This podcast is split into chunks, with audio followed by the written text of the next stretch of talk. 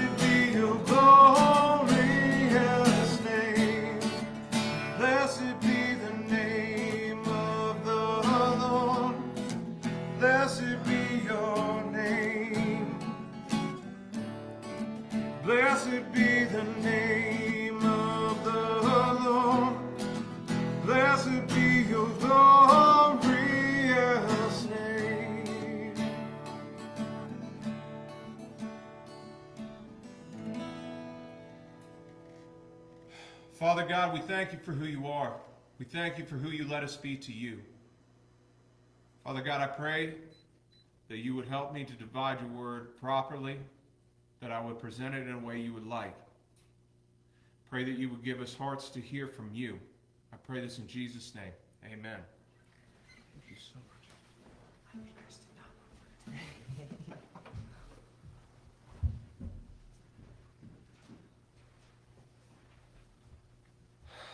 Morning.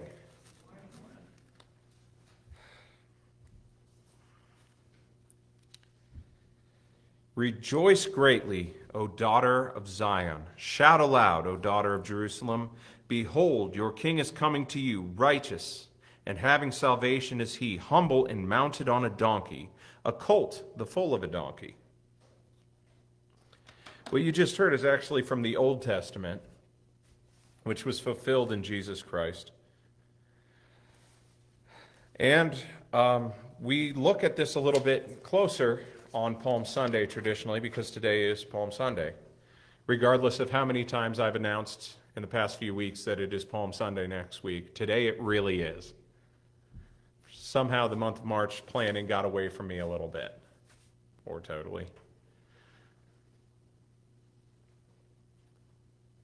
So we're going to be looking at the triumphant entry, as it's called in the uh, lines of your Bible. We're going to start in Luke chapter 19. There are two great accounts of this um, in Luke and in Matthew. But I feel like, again, with Luke, he gives so much detail. I'm going to, going to go with Luke here for the beginning, and we'll see where we go from here.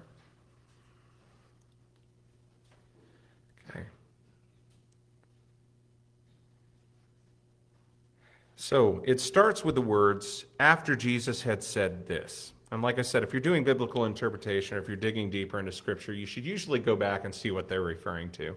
Jesus just got done telling a parable of uh, 10 minas, where he gave the uh, king, goodness, sorry, I had a, a, frog there for a second. Um, the king called in 10 of his servants and gave them 10 minas, which is money and he said, Put the money to work, right? So he tells this parable, which you can read on your own. But what we're coming into at verse 28 is a transitional part where it says, After Jesus said this. So I figured we should look back. What did he say? So after Jesus said this, he went on ahead, going up to Jerusalem. As he approached Bethphage and Bethany at the hill called the Mount of Olives, he sent two of his disciples, saying to them, Go to the village ahead of you, and as you enter it, you will find a colt tied there, which no one has ever ridden. Untied it, untie it, excuse me, and bring it here. If anyone asks you why you are untying it, tell him the Lord needs it. Those who were sent ahead of them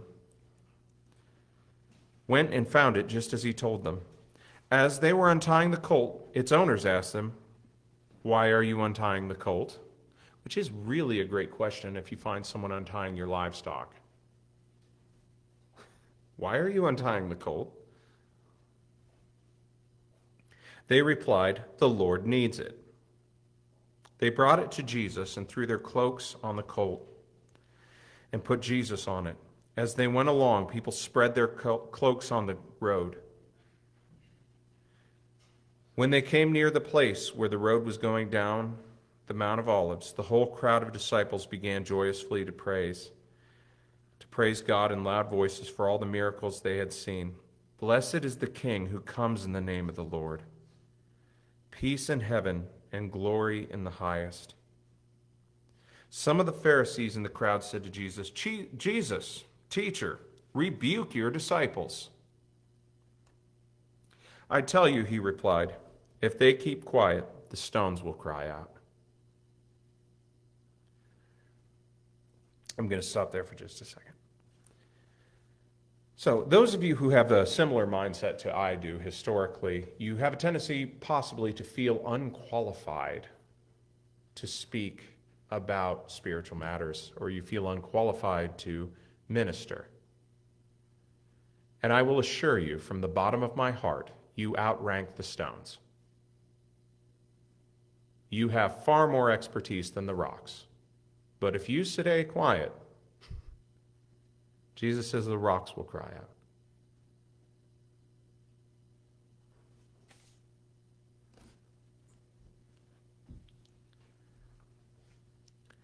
As he approached Jerusalem, he saw the city and he wept over it. And he said, If you, even you, had known on this day what would bring you peace, but now is hidden from your eyes. The days will come upon you when the enemies will build an embankment around you, encircle you, and hem you in on every side. And they will dash you to the ground, you and the children within your walls. They will not leave one stone on another, because you did not recognize the time of God's coming to you.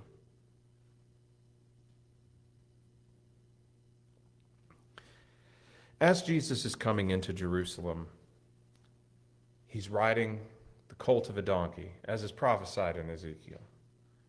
People are laying down their coats and putting palms on the road so that the dust isn't flying up. They're doing this because they're recognizing that he is of great importance. They are treating him as a king going through.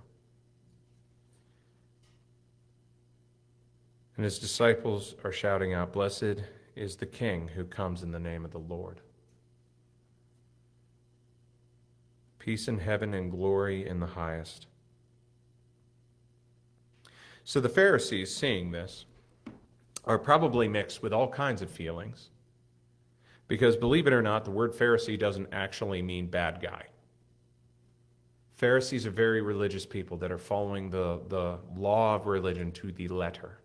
They are doing everything physically that they can do. So when they see someone calling out to the king, they're like, okay, blessed is the king who comes in the name of the Lord. That's a very bold statement to a Pharisee or a Sadducee for that matter. But that's a very bold statement. Also, there is a fear there, I'm sure, because they're proclaiming someone king in an area where Caesar is clearly king, or where Herod or a tetrarch is clearly the king. You wouldn't call someone else king. That could get you in a lot of trouble. So I don't know if the Pharisees are more motivated by proper exercise of religion or more motivated of, dude, shut up, we're going to get in trouble. And I don't want to make it too simple there. But both of those are a real possibility. But if you look through, everyone is looking for this Messiah to come. Well, not the Sadducees, but the Pharisees and the common people are all looking for the Messiah to come because they think he's going to lead an army and destroy Rome. And the things they're calling out here historically are the same things that they called out to Judas Maccabee when he led a rebellion and freed the Israelite people. And what I think is so powerful is here in verse 41. When Jesus is approaching Jerusalem, he sees the city and he weeps over it. They're calling out that he is the king, but all he does is he looks at the city and weeps. And it's my belief he's weeping because they missed the point. They don't get it. And then he says something that doesn't happen for decades. And in fact, when the book of Luke is penned, it's still 10 years before this takes place. But this is exactly what takes place to Jerusalem. If you, even you, had only known on this day what would bring you peace, but now is hidden from your eyes. The days will come upon you when your enemies will build an embankment around you, which they did, encircle you and hem you in on every side, which they did, and dash you to the ground, you and your children within your walls. And they will not leave one stone on another, because you did not recognize the time of God's coming to you. They tore down the temple. They destroyed the city. They killed everybody in it in the year 70 AD. They figured Luke was penned in about 60 AD at the latest. Jesus would have said this far earlier than that. That's amazing. But he's weeping because they missed. They aren't seeing what's, what's before them.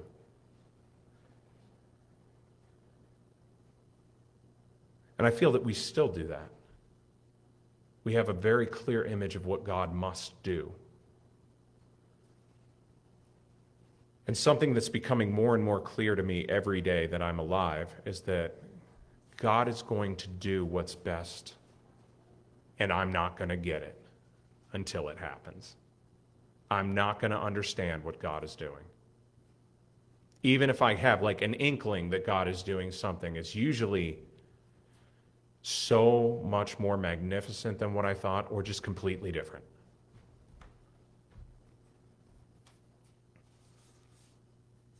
So even when people are recognizing the authority of Jesus, they're missing what he came to do.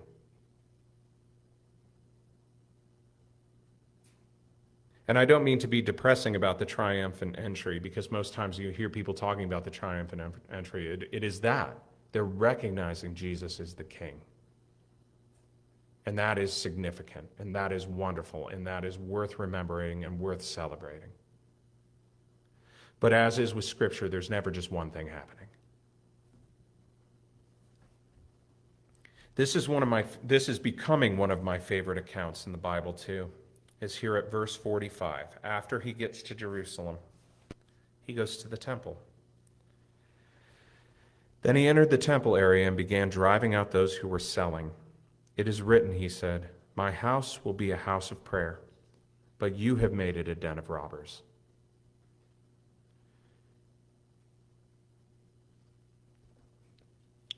There's other places in Scripture that go a little more into detail about how he drives them out. And I actually had a really great conversation about that on two different occasions recently, where Jesus is driving out people that are selling sacrifice animals in the outer court of the temple to take into the inner court of the temple. If you look at a diagram of the temple, which you might even have in your Bible, there's the inner court where no one can go. There's where the men go, right behind that's where the women go. And then on the outside, this outer court is called the court of Gentiles. This is where people who are on the outskirts, these are people that cannot go into the temple to worship, come to worship the true God. This is where people who recognize that Yahweh is God and really want to worship God, there is a place for them in this temple by design where they can go into the outer courts and they can worship God. Now the problem is is that the religious leaders have now filled that outer court with animals for sacrifices and a marketplace where you can buy things for your sacrifices. And they took a place that was supposed to be a holy place for Gentiles to worship and they filled it full of sheep dung. And it is my belief that that is really the heart of why Jesus is angry. That is my pet theology on that, though. Also, perhaps they're making unrighteous gains. They're not supposed to be selling anything in the temple. Money's not supposed to be changing hands in the temple. There's many layers to this. Nothing good is happening here. But as a non Jew, I really connect to the idea that Jesus' whole mission was to reconcile all people to himself. And he does this while on earth too, by clearing out this distraction and this abomination from the place where God would call people to himself.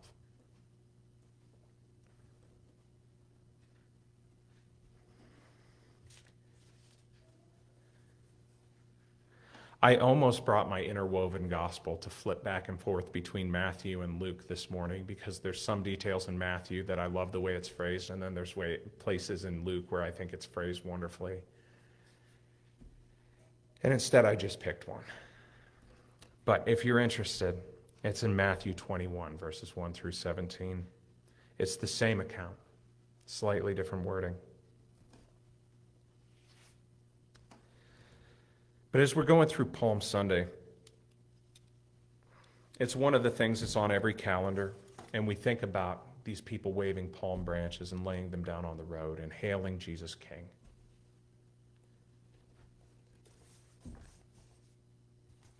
Do we see Jesus as a king? We don't have a king in this country. What does that mean if Jesus is king?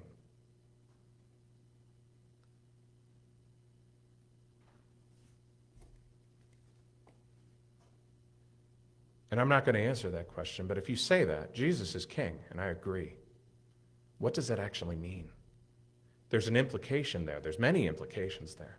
I would highly encourage you to look into that. What does that mean? If Jesus is king, what does that mean? I assume all of you have a Google machine or an old set of encyclopedias that you bought years ago and haven't used. I want you to look at what that means. What does it mean to be a king? What is a king? What does it mean for Jesus to be our king? And then to take it a step further, how do we live as though we're under the kingship of Jesus Christ? You're like, I didn't want homework today. Sorry.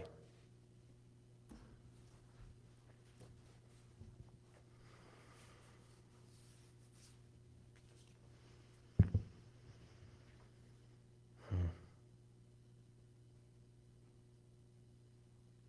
And I already brought up in verse 39 where the Pharisees, the religious people, are like, Teacher, rebuke your disciples. Get them to be quiet. They can't say this stuff. If they keep quiet, the stones will cry out. That is a very powerful image as well.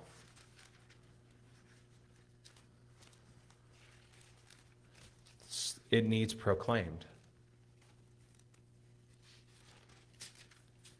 In fact, it's so important that this message be proclaimed that Jesus says the rocks themselves will cry out. In Matthew 21, verse 6, I'm not going to read the whole account, but verse 6 here.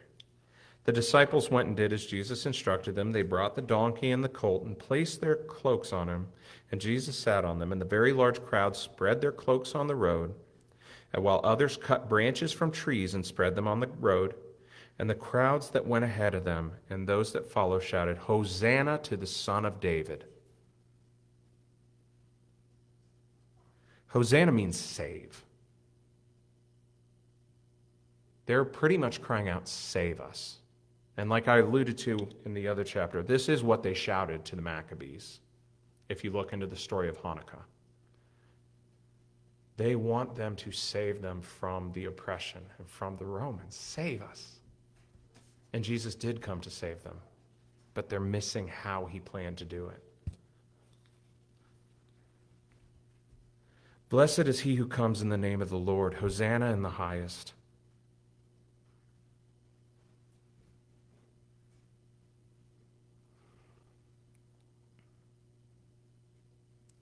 And when Jesus entered Jerusalem, the whole city was stirred and asked, Who is this? And the crowds answered, This is Jesus, the prophet from Nazareth in Galilee.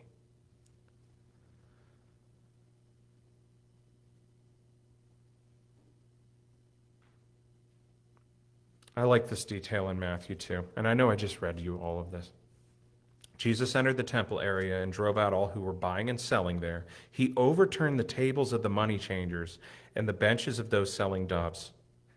It is written, he said, My house is to be called a house of prayer, and you are making it a den of robbers. For those of you who really attach themselves to that skinny, fair skinned guy with the capped teeth and all the pictures that's supposed to be Jesus, I saw in our, what is he? He was an archaeologist, I believe, that was talking about these tables that the money changers would have used, weighing 600 pounds.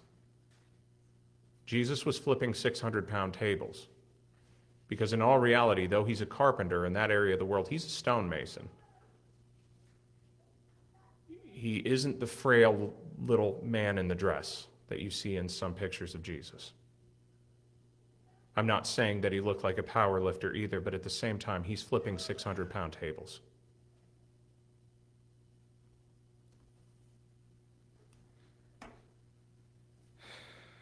The blind came to him at the temple, and he healed them. But when the chief priests and the teachers of the law saw the wonderful things that he did, and the children shouting in the temple area, because so now the children are even shouting in the temple area. Hosanna to the Son of David. They were indignant. Do you hear what these children are saying? They asked him. Yes, replied Jesus. Have you never read? Now, I love the way he phrases this. He's talking to people who are experts in all scripture and he's about to say something from the Old Testament, and he says, Have you never read? This is, has the potential to really offend somebody.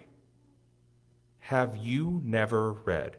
From the lips of children and infants, you have ordained praise.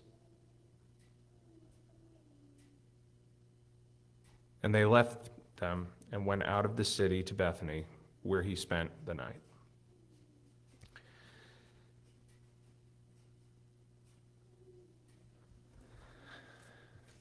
And I know this is far less scripture than I've been going through lately on a Sunday morning. But I believe it deserves its own time to be thinking about what is it that Jesus came to accomplish. In a culture where everybody is looking to be rescued from the oppressive governments, what was it that Jesus came to do? He came to save, He came to reconcile us to the Father. But he didn't overtake Rome, he didn't overthrow Rome.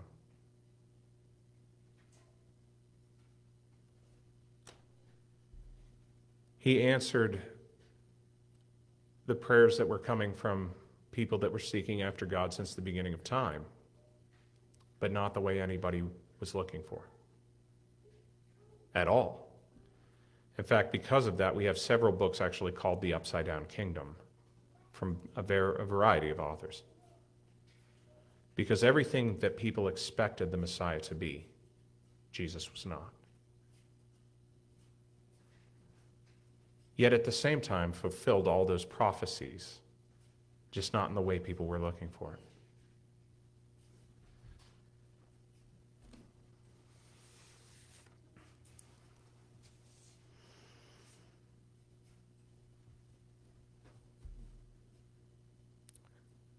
From the lips of children and infants, you have ordained praise.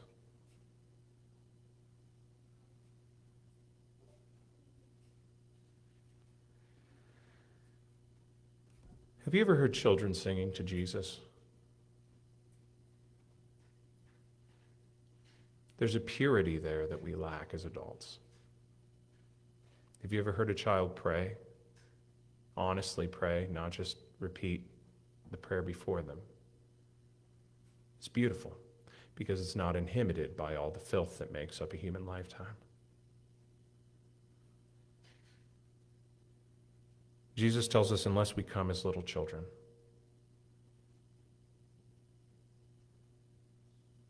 unless we come as little children.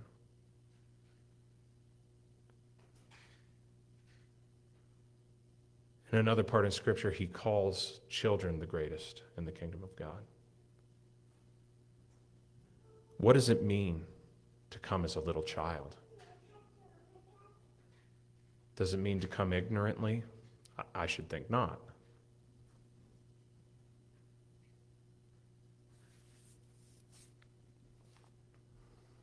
Does it mean to come without preconceived notions? With open arms and open eyes?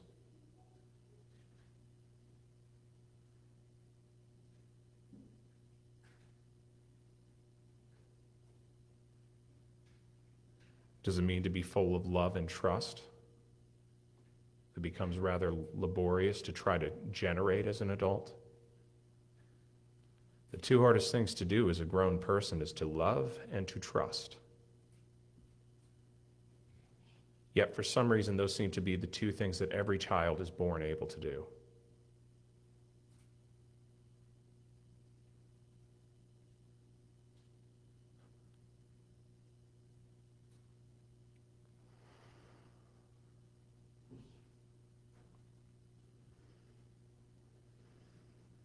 Something else that grows more and more significant on this side of the cross is that term, Hosanna, save, save us.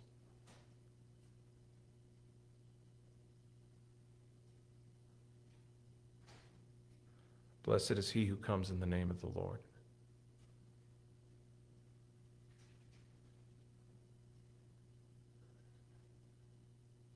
A repeating theme in Scripture is God using people that aren't qualified or using people that don't feel qualified or using the le- least person in the smallest tribe.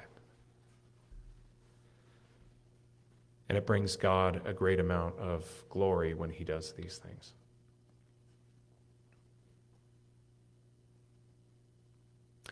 The Christian tradition is the only religion on earth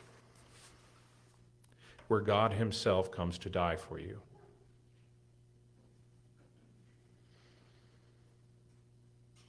Which further to me enforces what I already believe, which is what I believe is true. Because all of the delightful comforts of mythology are missing from Christianity.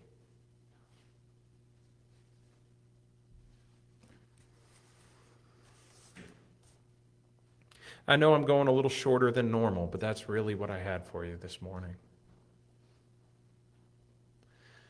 So, throughout this week,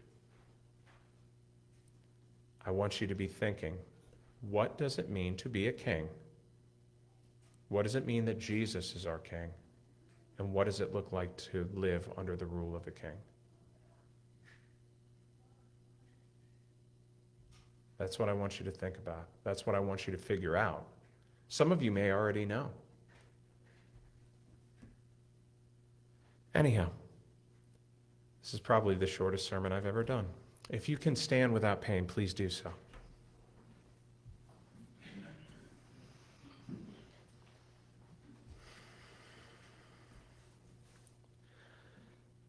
Father God, I thank you for everything that you've done for us.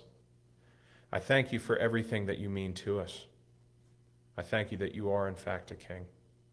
I pray that you would bless our journey to discover what that means. Father God, I pray that you would give us the strength to submit and to obey, that you would give us the ability to love and to trust. Father God, again, we thank you and we praise you. In Jesus' name, amen.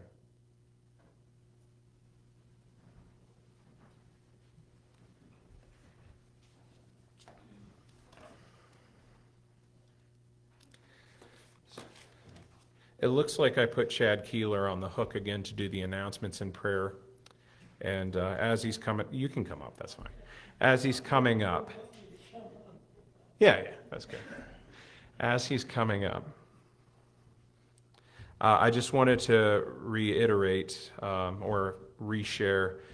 This Thursday night is a Maundy Thursday service here at the church at 7 o'clock. We are going to be having soup together out there and having communion at the table and then we're going to be having a foot washing. Don't be scared. If you have something where you hate feet, which I did not know really was a thing to the degree I found out this week, someone was very appalled at the idea of having anyone see their feet. There are two other entrances to this sanctuary. You can take either one. But if you've never had someone wash your feet, as mundane as that sounds, it may break you. It is the most amazing thing. It is, it is, uh, it is a strange practice for some of us, but it is an amazing experience, and I would highly recommend that you take part in it.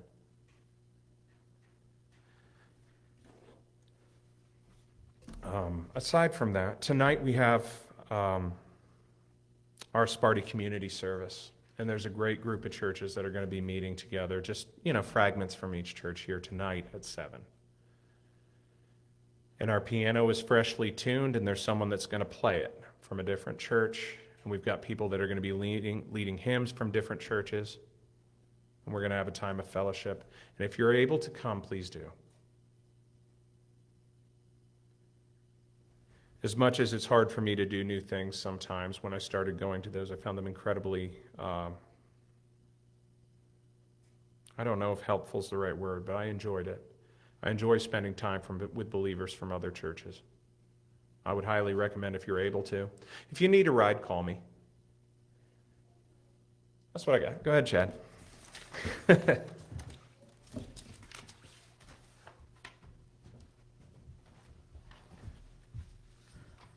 Okay, we'll take time for announcements.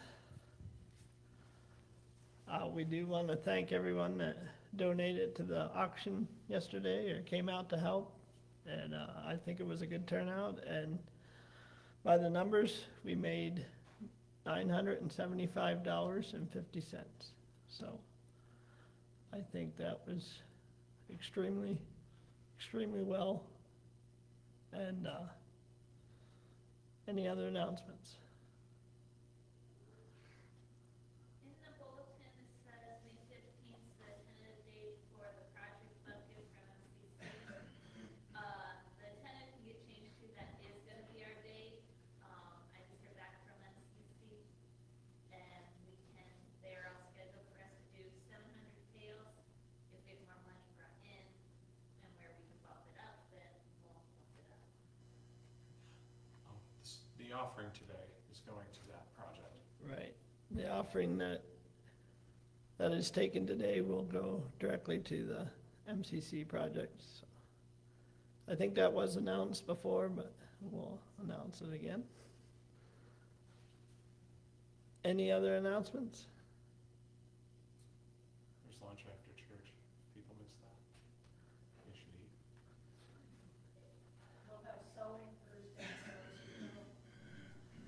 Sewing Thursday, certain time?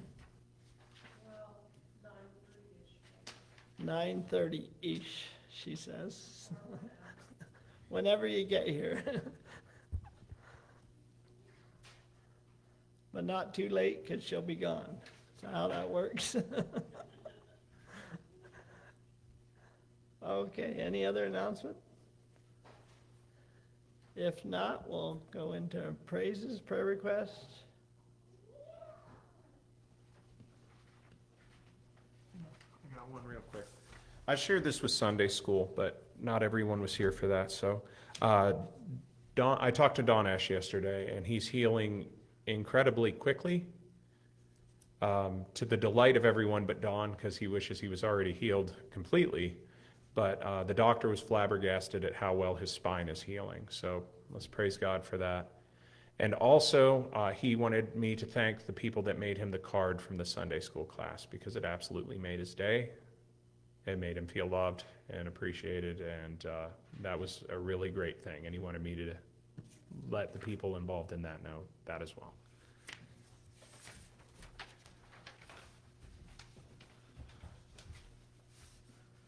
Monday, I took dinner at Erie for one of her appointments. Uh, they're having her do an all-day urine analysis test today.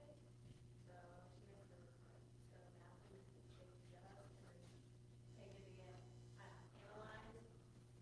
Um, and then she's also gonna be starting the Okay, remember to keep Jenna in your prayers as she's continuing to go through testing and new medications.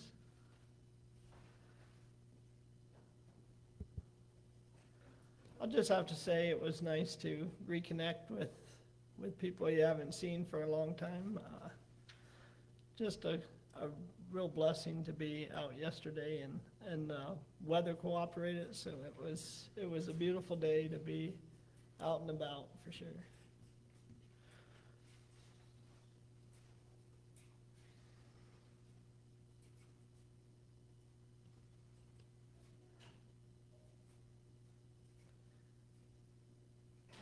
Anyone else?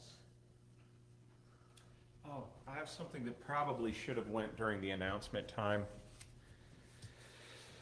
Uh, but I guess it's okay during prayer time because I would like you all to be praying about it. But uh, we'll be starting a baptism and membership class um, in a couple weeks here on Sunday after church, potentially after lunch. So if you are feeling led to be baptized, I would like you to know that you're invited to come be baptized or to come become a member. Or if you just want to go through the class because you didn't do one or you had to rush through yours, I would very much uh, appreciate the uh, experience to go through that with you. Um, but I'm very excited. Two people have agreed to become baptized members of the church, and I'm so excited for that. So um, if you're feeling that, I would highly encourage it. And if you want to be baptized without becoming a member, I am also very willing to baptize you without becoming a member. But I would like to invite you to become a member of our fellowship as well.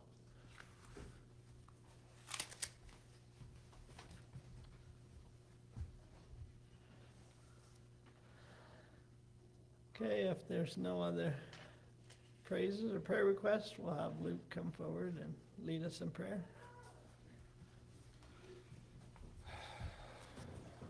If you can stand, please do.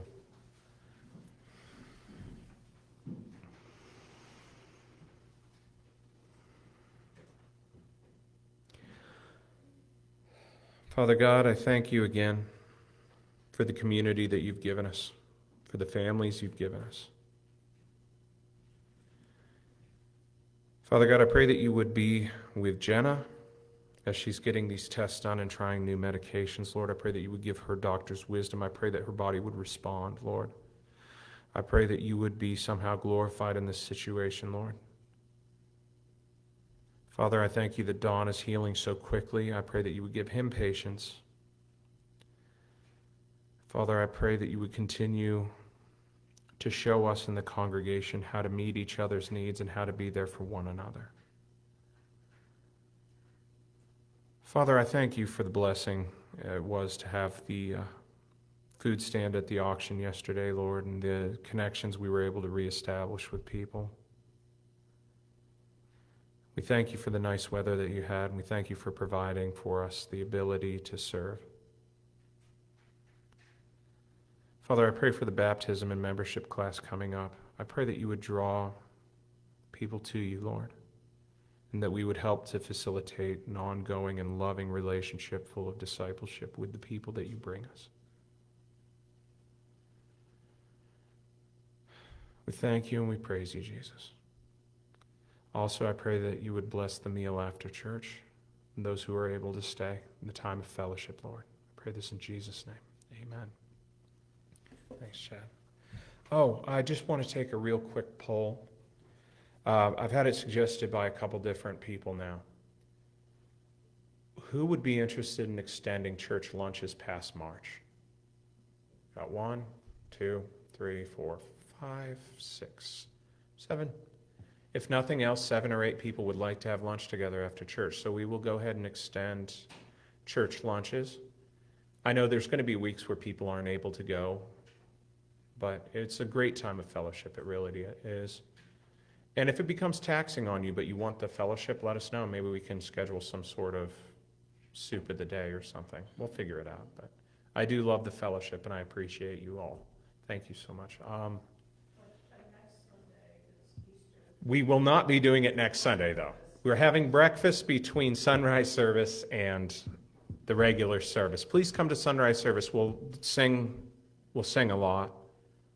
We'll sing a lot for sunrise service, and we'll have some breakfast together.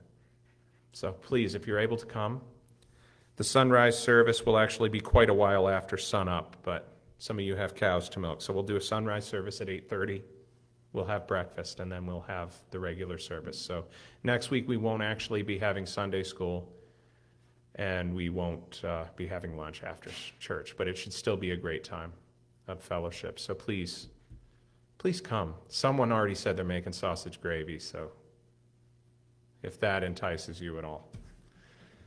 Anyway, uh, Judy, are you leading the hymns today? Thank you so much. If, um, what books do we need? Blue hymnal, if you would please gather around the outside of the sanctuary, we'll sing to the middle.